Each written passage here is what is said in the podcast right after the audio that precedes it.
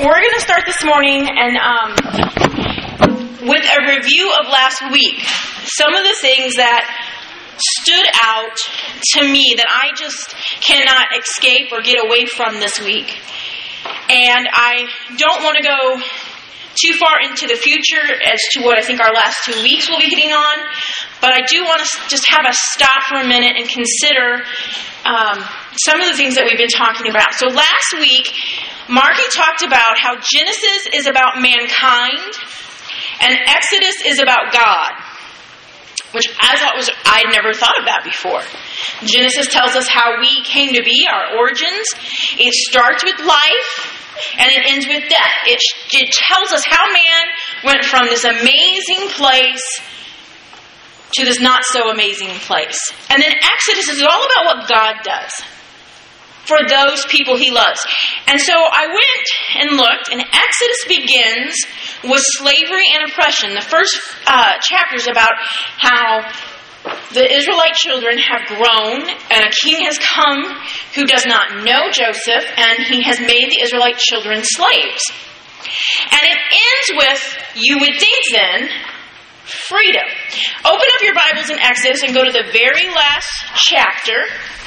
So it will be Exodus 40. And depending on what Bible you have, a lot of the Bibles have the title. So if you started at Genesis 40, my Bible says setting up the tabernacle. And then go to verses, uh, start at the very end there at verse 34 of Genesis or Exodus 40. Then the cloud covered the tent of meeting, and the glory of the Lord filled the tabernacle. Moses could not enter the tent of meeting because the cloud had settled on it, and the glory of the Lord filled the tabernacle. In all the travels of the Israelites, whenever the cloud lifted from above the tabernacle, they would set out. But if the cloud did not lift, they did not set out until the day it lifted. So the cloud of the Lord was over the tabernacle, and fire was in the cloud by night, in the sight of all of the Israelites during all their travels.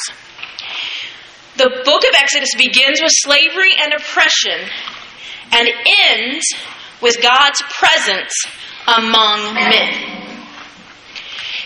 Then Martin went on to talk about how that the law is a picture of the holiness of God. It shows us his character. And God's answer to our lack of holiness is his tabernacle. He comes and he dwells among them. And the tabernacle, she said, foreshadowed what is to come. That God would come in the person of Jesus and dwell in us, dwell with us, and that after the resurrection, he would dwell within us. And so the great message of Exodus, she said, is that by means of the cross, God has made it possible for a holy, unchangeable God to dwell with us. And I've just been sitting thinking on this all week, and I began to, I, I just, this hit me in a way I've never seen before. That the opposite of slavery and bondage is not freedom. That would seem counterintuitive, right? The opposite of slavery and bondage is the presence and person of God. And His presence brings freedom to be near Him. His presence, by default, makes us free. And so the opposite of sin and bondage and slavery is not being free, it's having the person of God. And I think, whoa, wait a minute. So think about sin. How many of you have sin that you know in your life you struggle with? And if you didn't raise your hand, please raise your hand because you lied. Okay? Okay? All right? Because the more, I don't care if you're fully like sanctified, the more you get closer to God, we talk, we've talked about that, the more you become aware of how far you are from who He is. And so how many of us begin to focus, I've got to stop this sin, I've got to quit sinning, and so we work on not sinning. We don't want to be enslaved to sin. Paul tells us in many of his letters, don't be enslaved to sin. The solution is not our trying to stop sinning. The solution is the person of God Almighty and, and the power of His Spirit. It's more of Jesus and less of me. And so I, I was reminded of this verse in Ephesians. It says, Paul tells him, you know, he's praying for them, what he hopes they're going to know and remember. And he says, I also pray that you will understand the incredible greatness of God's power for us who believe him. This is the same mighty power that raised Christ from the dead and seated him in the place of honor at God's right hand in the heavenly realms. The power that raised Christ lives in you. If you follow Christ, if you've accepted that he is Lord, Bible says you have the same power that literally raised him from the dead. The power that brings death to life. Therefore, there is no sin we cannot conquer, not because of our own ability, but because we have access to life giving, death defeating power. And we have been talking with you guys about these attributes. We want you to get the vastness of God. And then He comes to us. And last week, uh, after Margie taught, Rita stood up and talked about how many of us have experienced the power of God in our life in some way, shape, or form. And we all stood up. And she said something that has stuck with me as well. We cannot keep it in this room. And I don't know about you, but there are still things in my life that I need God to show up. And I need Him to show up, and not just in a, well, I'm here, cognitive, you know I'm here. But I need Him, sorry, you happen to be up front, to show up in the, I'm going to tabernacle right here among you. Right here. How are you? Good? Okay? Maybe it's a physical need and you need healing. Maybe it's a relationship in which you don't know what the next step is. Maybe it's unforgiveness. Just last night, God bless Facebook, I got a notification from someone. And I was like, seriously? Seriously. Because this person, as far as I'm concerned, has screwed me over. Like, I'm hurt. This has been like a two year thing, and I think, okay, I've forgiven. I move on, right? And then this comes, and I'm like, clearly, clearly I haven't. And then it keeps going. But I know I probably wasn't perfect.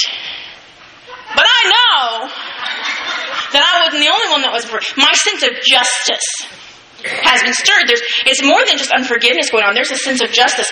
And, and the problem with that is I'm not God. In case you didn't know, I'm not God, right? And so I'm going to play judge and jury.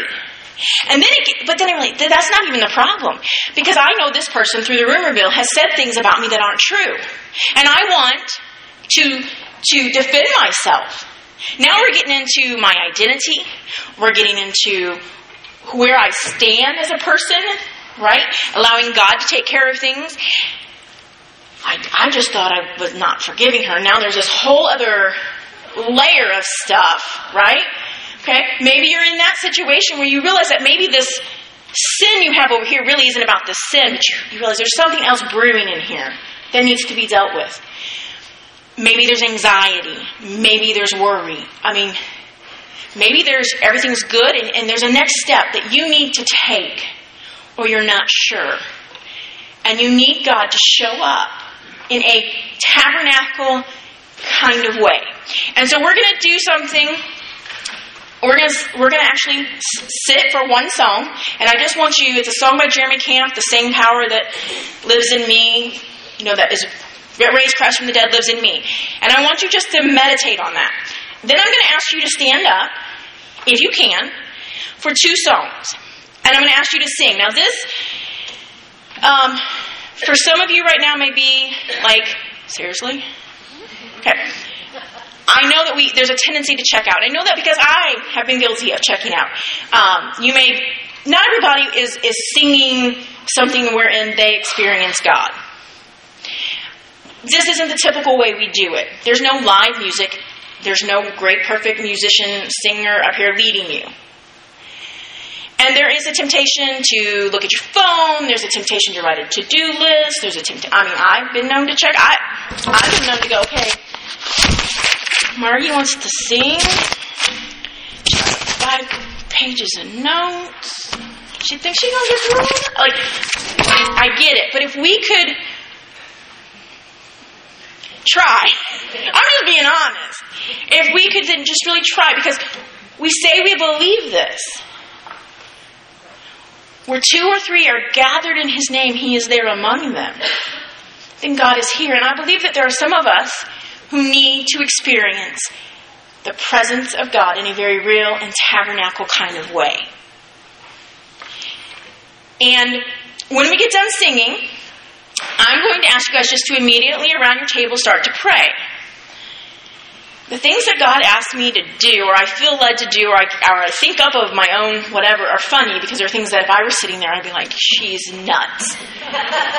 and that is, I'm going to ask you, number one, to pray out loud. And, and now, here's the thing I put some parameters on this. If you don't want to pray, don't pray. And if somebody else judges you, just ignore them. Okay? I, of all the things that, that I like do up here. I get nervous. There's times I go home and I think, why did I say that? I don't know if you guys remember that one time I said, and I'm cute. Like, really? You know, there are things that I ramble on about and I critique myself. The one thing that I consistently find nervous to do is to pray out loud. I just, and it's funny, I was going to use this example and then you went to the bathroom with me. To me, praying out loud is like sitting in the stall next to somebody with your pants down and talking to them. And I don't like to. So I'm going to use this example. We go in the restroom. She's talking to me. Now I can't be rude. What am I supposed to say, right? Please stop talking. Okay. But I, am sitting there almost busted out of gut, okay? It is intimate. It is vulnerable. And I'm going to ask you to actually pray not for someone else, but for yourself. Out loud for yourself. Because the one thing I have learned, as much as I don't like praying out loud, there is something to be said for exposing myself. And that sounds weird after I just did the bathroom example. um, we tend to have shame in the Christian community. Conviction is of God, guilt is of God, shame is never of God. And so when we begin to open up and to pray and fumble and ramble around our own words and to share our own crap, I believe it can be life changing. I believe that that is what community is supposed to do, even though I push against it. When I have exposed myself to other people, more often than not, and I've been hurt and been burnt more times than I care to count, I still say something happens. And so I'm going to ask you to pray. You don't have to be as you can be as specific or, or as vague as you want about where you need God's presence to show your life. And you can pray or not pray. We got to be okay with silent, that awkward silence, you know? It's okay. And we're just going to spend some time doing that, and then I'll actually teach. So here we go. I'm done telling you all the things we're going to do. We're going to actually do them. Um, so just sit and think on this first song, and then we'll stand and sing. I know these other two songs you guys have sung or heard on K Love for sure. Thank you, Cheryl.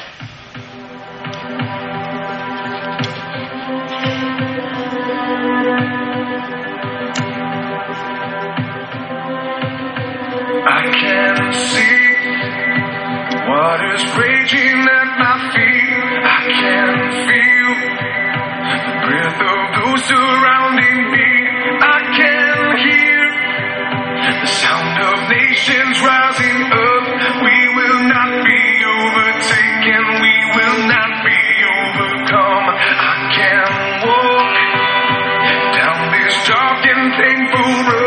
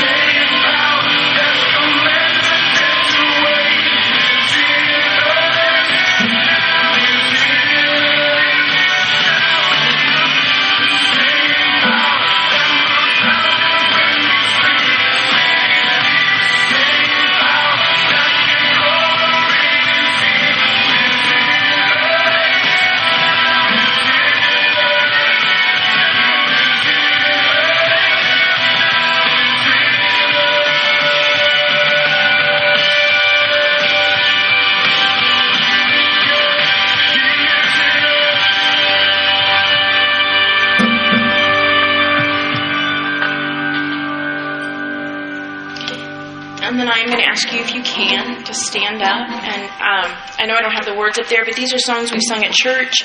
They're on K Love, and if you don't know the words, that's okay. Sing where you do. No one. This isn't a competition. I would make a joyful noise. Doesn't sing, sing beautifully. Um, and just if you don't know the words, you can just pray to God.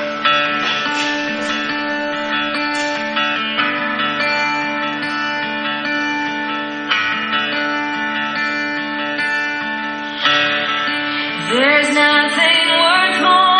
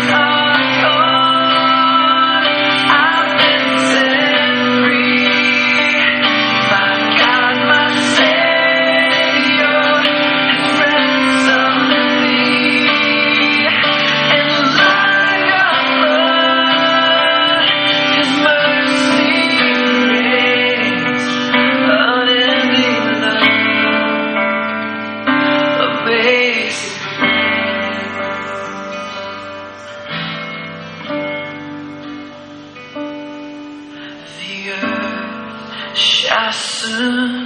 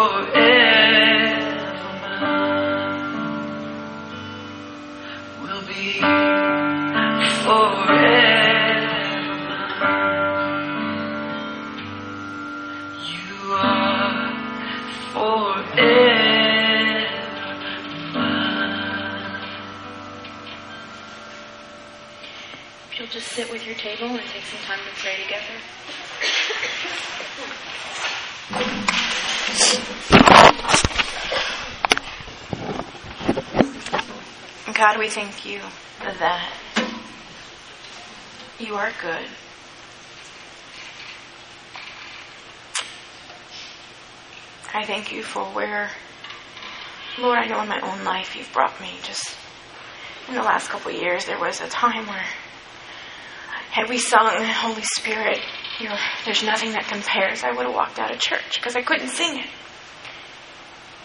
And it ticked me off. And how you've healed in places that I wasn't so sure could be healed. But God, there are still places in my life there's still, a, I feel like I'm in junior high sometimes. There's still a, a girl who wants to be enough, who puts too much of her uh, value in the hands of other people. I think, well, if I just do this, then I'll be good enough. And it leads to sin, Lord. And I need you to show up Because at some point I just can't do it anymore. And I ask as we move on to this topic, Lord, that you would just lead the way and be with uh, each woman and their journey where they're at, where they need you to show up. And everybody says, Amen. All right. Thank you guys for doing that. So we're going to change change a little bit here real quick. See if I can liven you up now that I made you feel somber and holy and spiritual. We're going to talk about that God is righteous and God is just. So I just want you to shout out when you hear the word righteous, what images or words come into your mind. Just shout out. What? Holy. We have hopefully have better markers thanks to Megan today. Okay, holy, sinless, perfect, Right living. right living, and I heard trustworthy, Pharisees, Saving. saving, judge, cleansed, merciful, what? Faith,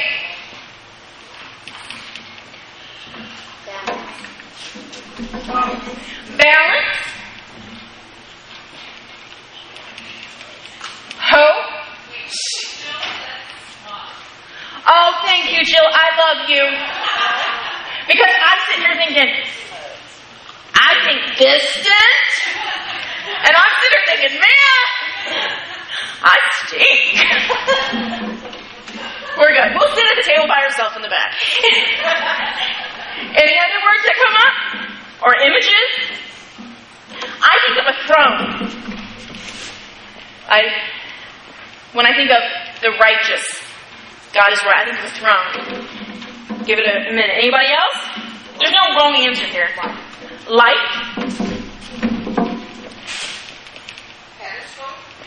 Pedestal. I don't know if I spelled that right, but justice. Freedom.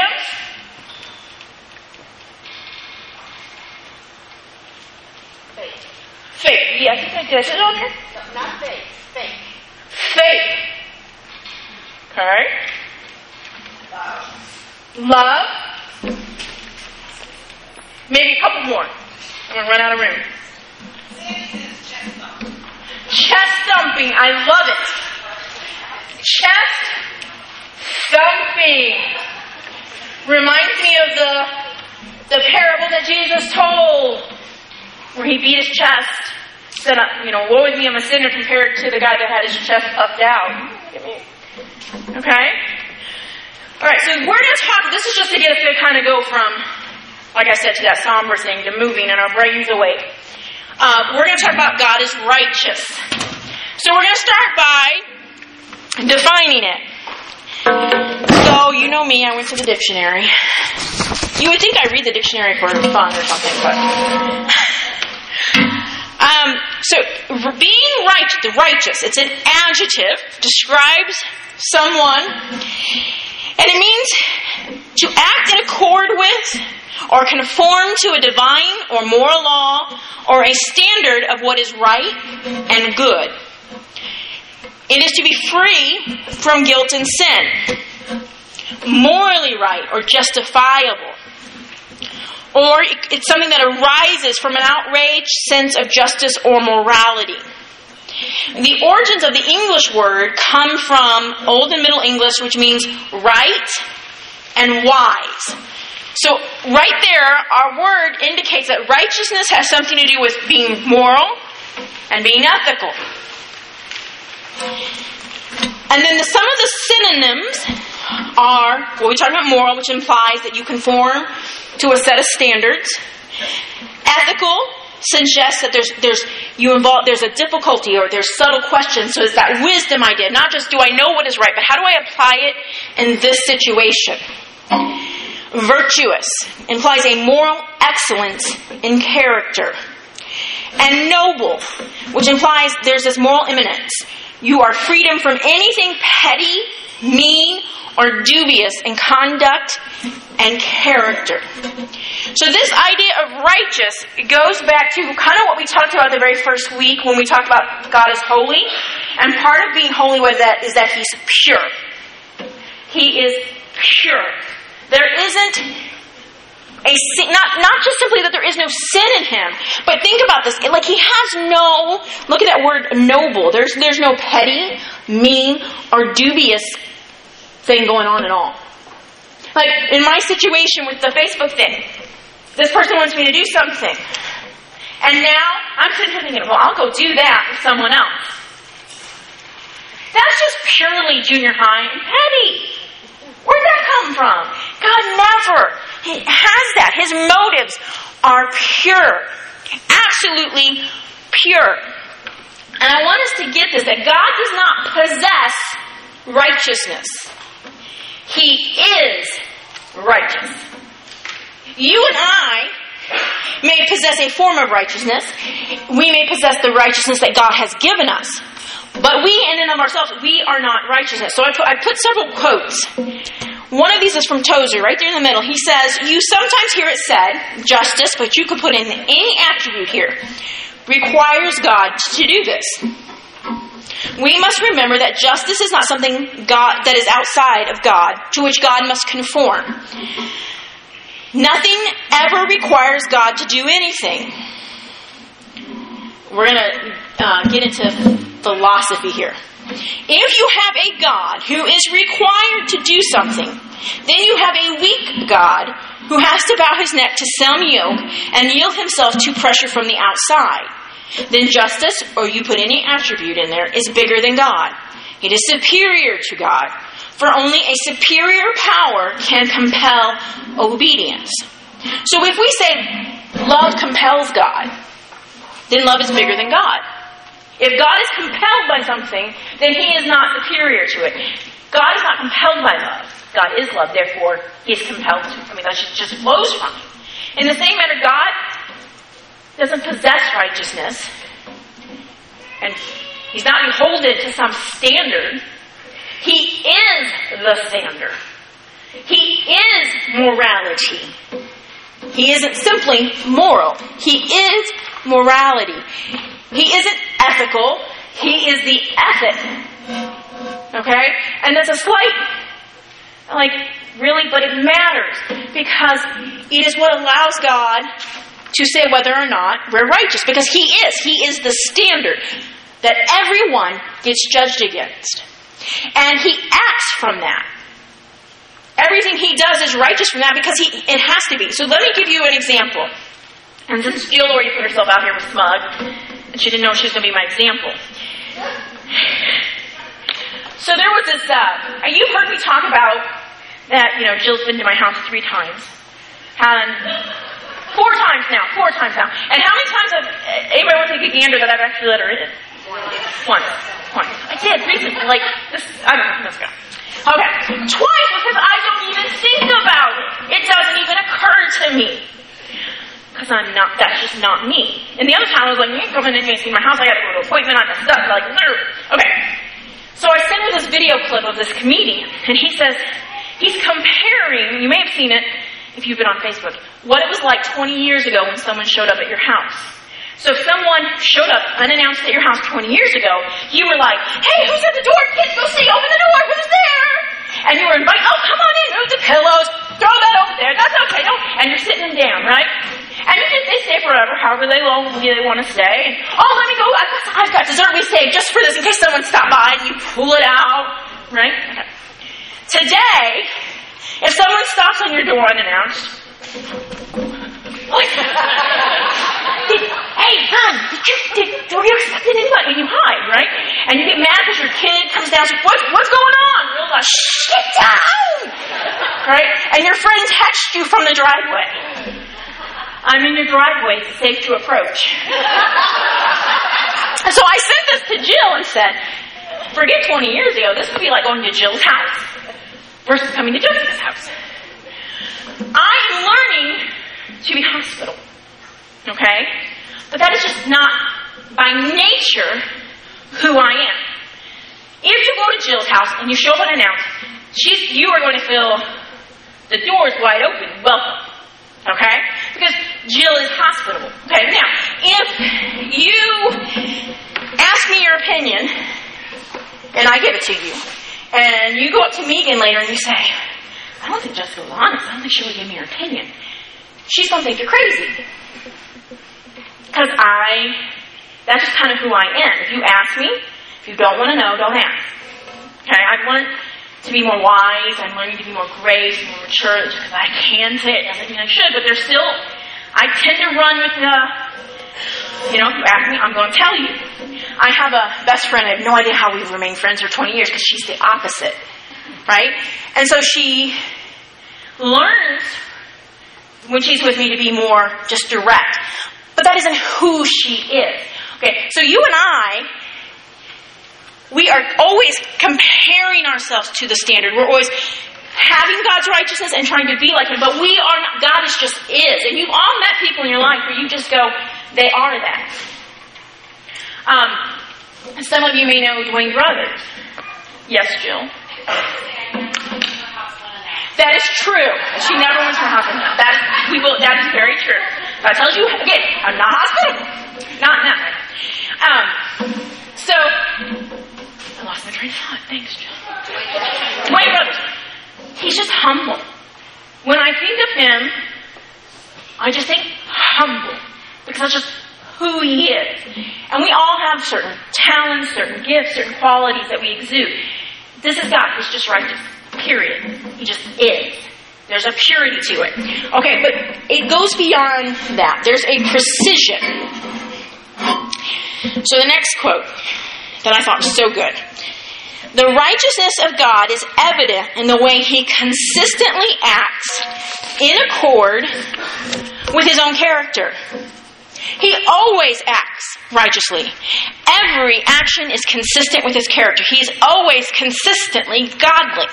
He's not defined by the term righteous as much as the term righteousness is defined by him. Okay? Think about this. I'm sure, now I just told you that Jill's very hospitable. She's good at it. But I guarantee you, if we look long and hard enough, we're going to find a person or a time that she wasn't hospitable to. Because she's not perfect. I tend to be the truth teller. But we, I can give you a list of times where I knew I should have spoken the truth, and I didn't. I can even give you a list of times I outright lied.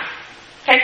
I do not consistently act righteous, even when I have the righteousness of God, even when He's making me righteous. But God never is inconsistent. Never has a moment where he ever acts any other way than he is. He's always all powerful and he always acts out of that. He's always loving and he always acts out of that. He's always unchanging and he always acts out of that. He's oh, you just keep going down every attribute you got. And that's the thing about it. That is kind of righteous. When you see someone that is authentic, integrity, what you see today is what you get tomorrow. And what you get with this person is what you get with that person. That is what it means to be righteous. There's a purity and a precision to it, which then gives it power. The reason that God's righteousness changes us is because it's that purity and precision gives it a power that it can do that. So again, I give you an example of Dwayne Brothers, who used to be a pastor here, and he's humble. When I am in his midst, I just want to be humble. There's just something that it just exudes, and I, I want to be like it. Okay? And you've met other people where you get around, they have quality, and you go, I just, I don't, I don't even think I could do it well, but I just want. There's a power to that. When you live authentically, you live transformed lives. Okay? God is righteous. And it is the fact that it is pure and it is precise that has the power to make you righteous. And again, we've talked about this. It's not that God can't be near sin. It's, oh my goodness, I might dirty myself and then I might not be righteous anymore. It's because it's so pure that if you're in its presence, it, has, it can't do anything but get rid of sin. By default, it just it's think of a laser focus. Right? It, it just can't help if sin's in the way. Something's gonna happen. Because it's just that precise, it is that pure. So I want you to run tables. When you consider the consistency of God's righteousness, I want you to think about that in particular. How does that compare to ours? And then, in light of thinking about purity, but again, the precision, look at, talk for a few minutes about how Jesus responded to the Pharisees and the self righteous leaders. How does the fact that he's consistently pure and that he's the standard bring their self righteousness, like, how does it contrast? So just take maybe five minutes around your table to discuss that. I think it's pretty amazing to think that God always acts directly from who He is. There's no inconsistency. He always acts the right way at the right time in the right situation with the right person in exactly the way it's supposed to be.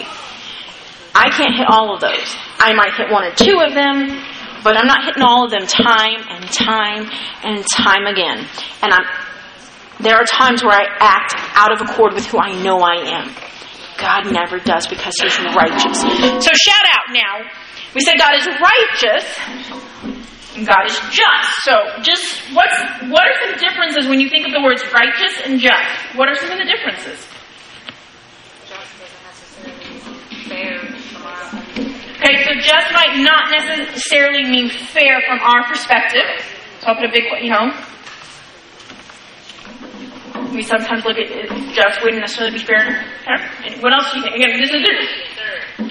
What?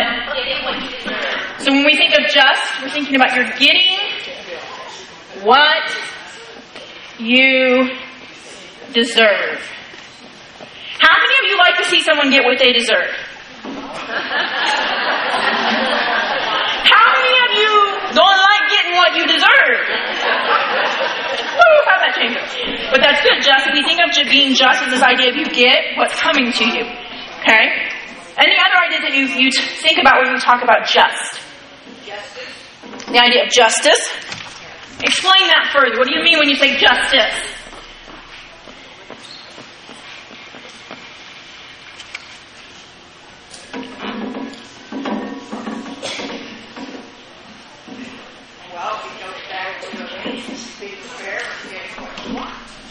Yeah, so it's this idea of we want to see justice served. It seems to be like an action, something that is done. Okay? Any other thoughts? You are justified. Ooh, justified. So it's when, see, in my situation, I want to be justified. I want to be. Do you see that? Okay. I want to be right.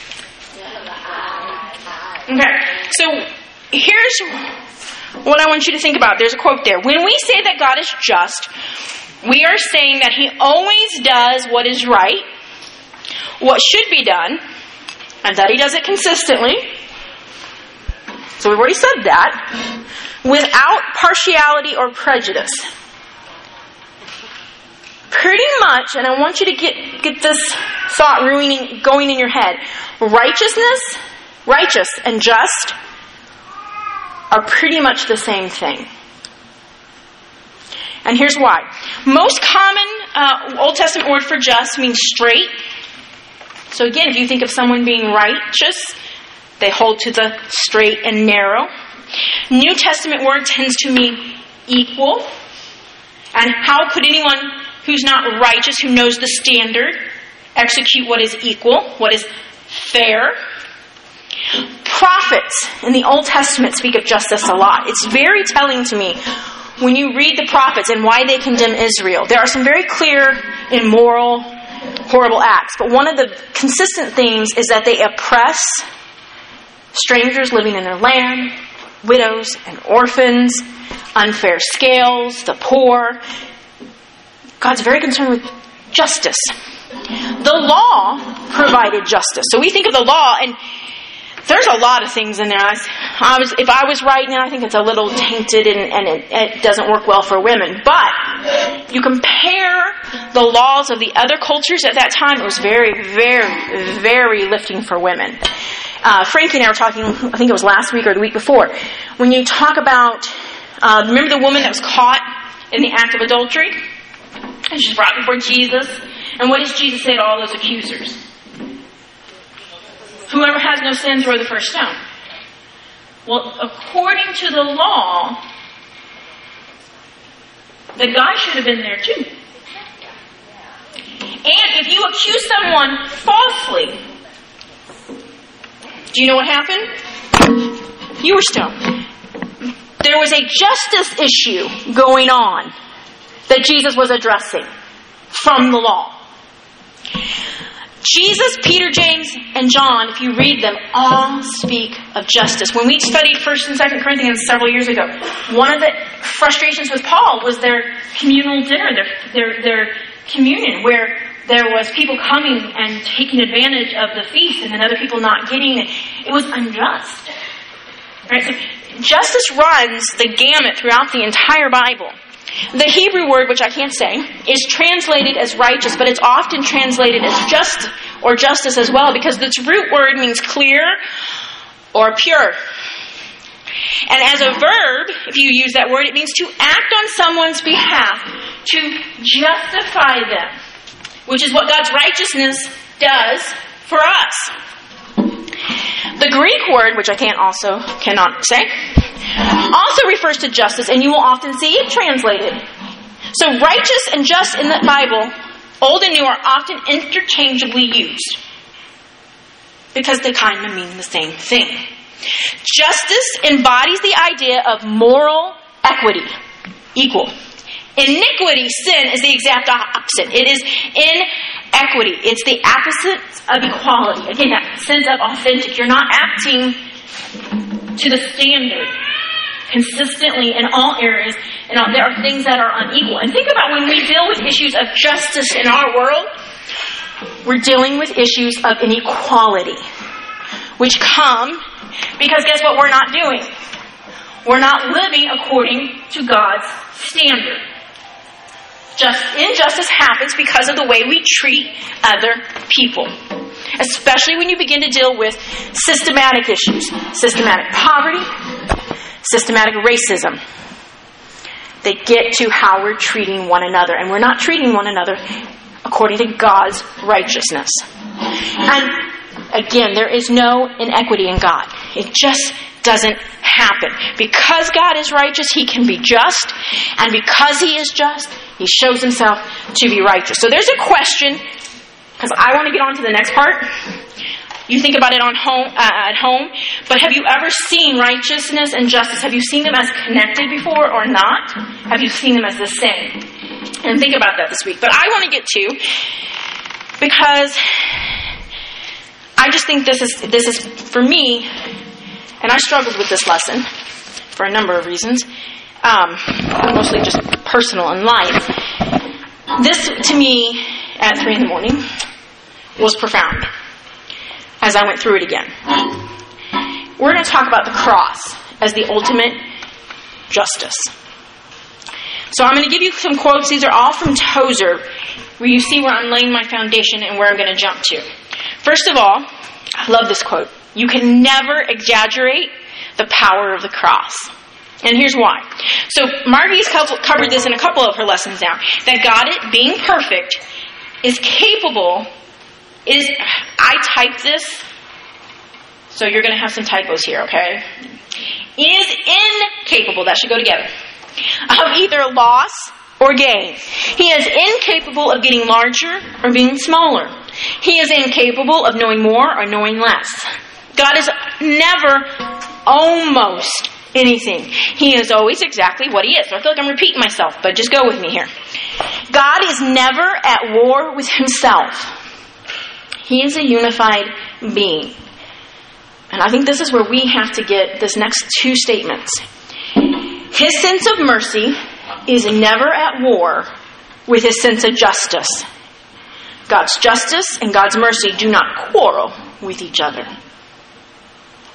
Compassion flows from goodness, and yet goodness without justice is not goodness. You can't be good, but not just. And here's another typo you can't be just without being good.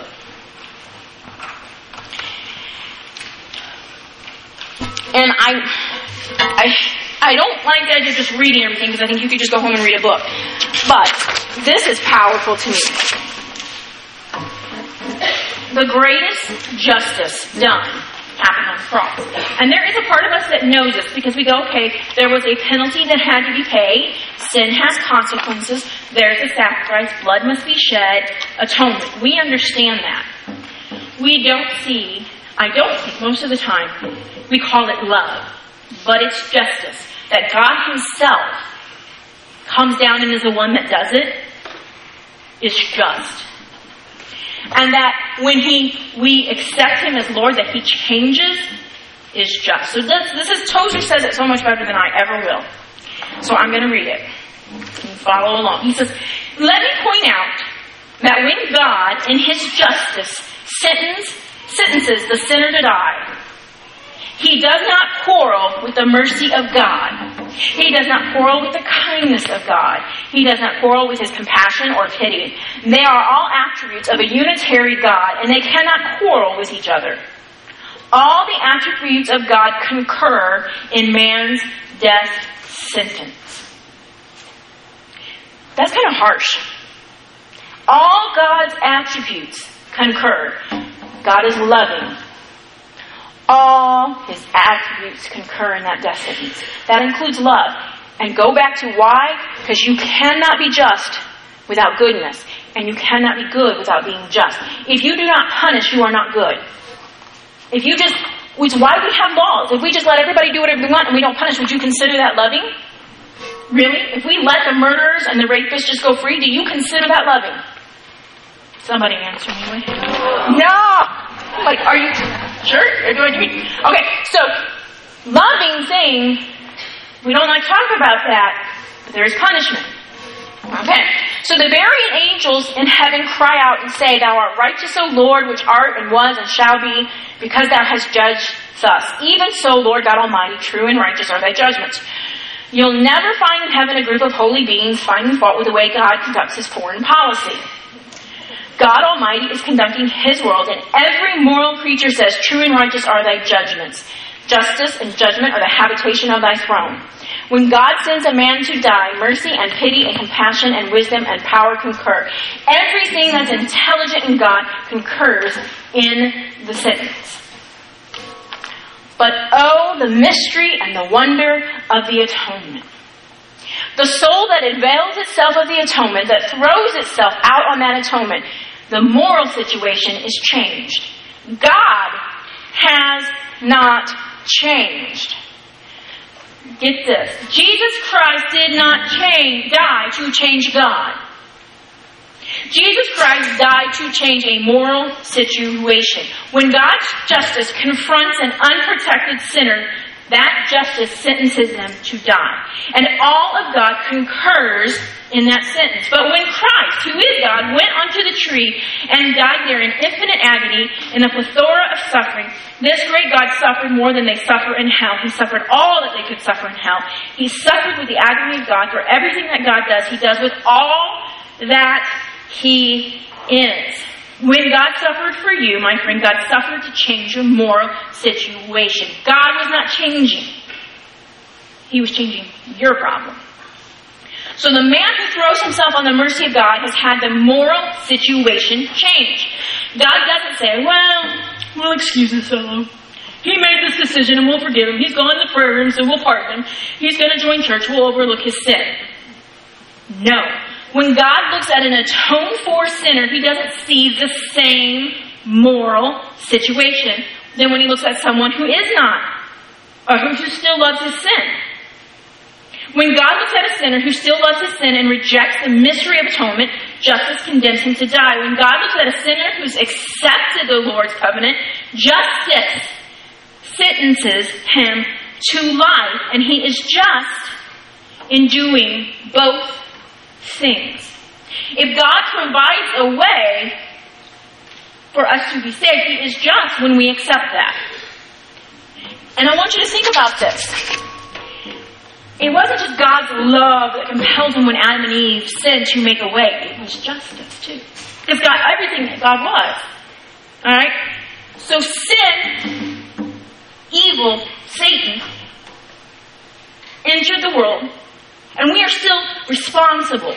But God looks at it and goes, no matter how good they are, no matter how much they may want to be, they cannot get to me. What would be the just thing to do then? Say, sucks be you. No. The just thing to do is to try to fix the situation so he acts accordingly. It isn't just love that sends him to us, it's his entire being, which includes justice. Justice, the cross is the ultimate justice because it restores what you could not do on your own. And this is the crazy, crazy part of what we believe because it says that if Osama bin Laden, in his last seconds on earth, accepted the truth of the gospel, Jesus Christ is Lord, confessed his sins, his moral, God didn't change. Justice didn't change. His moral situation changed. And therefore, if God did not let him into heaven with open arms, he would not be a just, not just not a loving God, he would not be a just God. Because his moral situation was changed. Now, I don't know if that happened, but we have to see that it isn't just God's mercy, it is actual justice that compels him to forgive. And that to me is crazy to think of God excusing someone like Osama bin Laden, because justice would say, my justice would say, no. But if that moral situation has been changed through the acceptance of the grace of God, God cannot act any other way, because any other way would be unjust. Okay, I'm going to give you three minutes. There's no way you're going to be able to answer this question, everybody. But think about this, get it going. Have you ever thought of the cross as just? And not just that it was just because we deserved to die, but that like that idea that that it wasn't just love that compelled God, but it was a sense of justice. This is not okay. This is wrong. And I, I, I because I'm righteous, because there's a standard. I can't just leave my people and I'm going to fix it because that's the just as well as loving and merciful and compassionate and powerful thing to do. Okay, so seriously, that's a deep one. Take like three minutes. So is that all perfectly clear and good? I'm glad because there's so much, and I encourage you. Margie asked you guys last week just to open up your Bible and look at verses about power, and I would encourage you this week look at verses about God's righteousness. Just get it at concordance. Back of your Bible, go to BibleGateway.com and just type in righteous, righteousness, just, justice, and just read the verses that come up because it is throughout the Bible.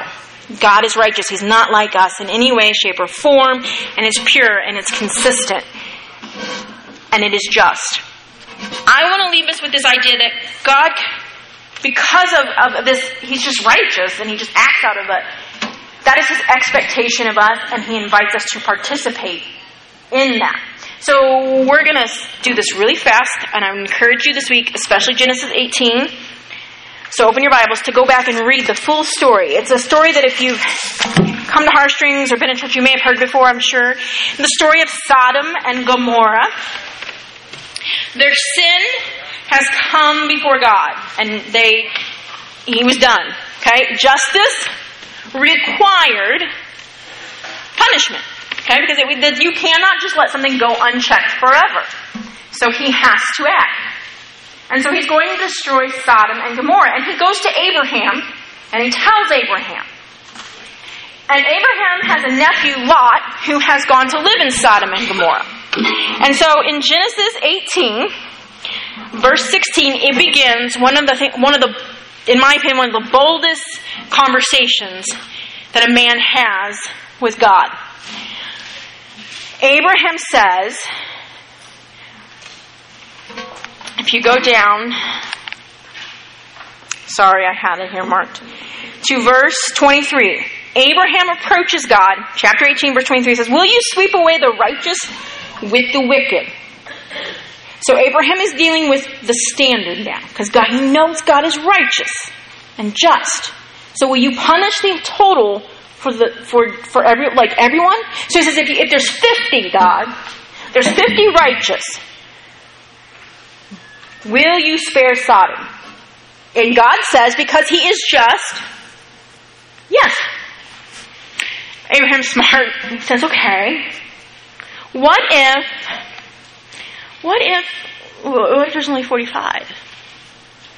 And because God is just, he says, yes. And this goes back and forth until we get down to the very end for the sake of 10. So we look at God and we say, pretty, pretty horrible that he like wiped out two cities, right? Okay? But he was willing to spare two entire cities for 10 righteous people. Does that seem fair? We like fairness when we are on receiving it. Oh, we love it. We, but it's not, it's not fair. Wouldn't be fair for 10 people who are righteous to die because of the sins of others. But it is not fair that wicked people live because of 10 people. But that justice. See, our idea of justice gets screwy because it's about me. But God is always righteous. That purity, that precision, consistent standard. All right? And what happens here in this story is that not only is God being just, but Abraham, who has a right orientation toward God and understanding that God is righteous, speaks to that and has a right orientation toward someone else and acts upon Lot's behalf, though Lot does not deserve it, because apparently Lot isn't one of the ten. You would think Lot, and he's got a wife and three daughters, you'd think in his household he could have got together ten righteous people. Apparently not, because God goes on to destroy, but saves Lot because of Abraham. Abraham acts justly on the behalf of someone else. So then go to the, the Matthew, we all know this the great commandment. Matthew, it's in a couple places, but Matthew 22 in particular. Love the Lord your God with all your mind, heart, soul, strength. And the second is like the first. Love your neighbor as yourself. And we like that. So love God and love others. Problem is it shouldn't say and. It should say like. That, that means resembles. The second commandment isn't an add-on. Do this and this. It's, hey, this second commandment, it resembles the first one. It's just like it. So when you love God, by default you will love your neighbor. And loving your neighbor is one way to love. They are you, they're connected. So the righteousness of God that He imparts to us has an outcome of that we live justly toward other people.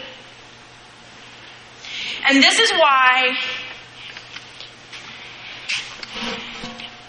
we tend to in the church world be about we're going to go, Jesus.